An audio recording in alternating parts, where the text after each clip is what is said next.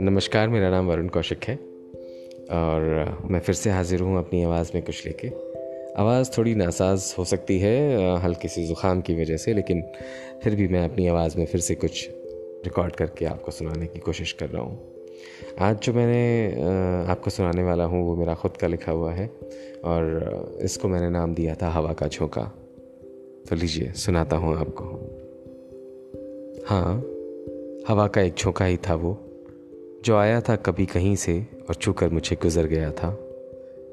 कुछ सहलाया था उसने मुझको, कुछ गुदगुदाया भी था उसने कभी।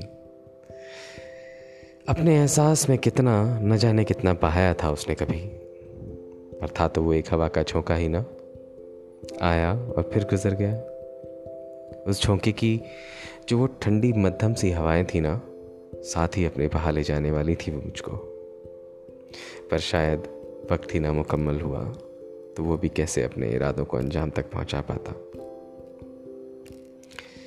आज देखा जो अपने कमरे के उस बंद छरोखे को मैंने, पर बस उस हवा के झोंके की यादें आ गई। झरोखा उन यादों का तो नहीं था वो मेरे कमरे में, पर फिर भी उस झरोखे से वो आज फिर झाँक रहा था। मेरे ख्वाबों में उसका जो वजूद ही था, जो आज फिर से मुझे अपना एहसास दिला रहा था। आज खुद आया तो नहीं था वो, पर उसकी यादें आ गई थी।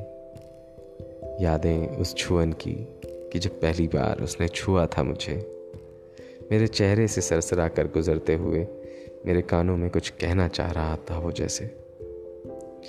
शायद कह रहा हो कि वो आएगा फिर एक बार।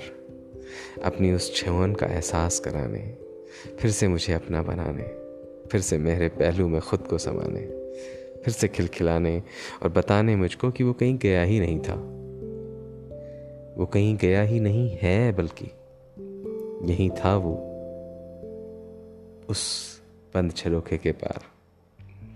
कोशिशें करता रहा वो, उस पार से इस पार आने को।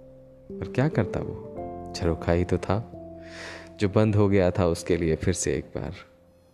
लेकिन आज खुला था वो झरोखा। और देखो, वो आ गया हवा का झोंका। बस इतना ही था ये।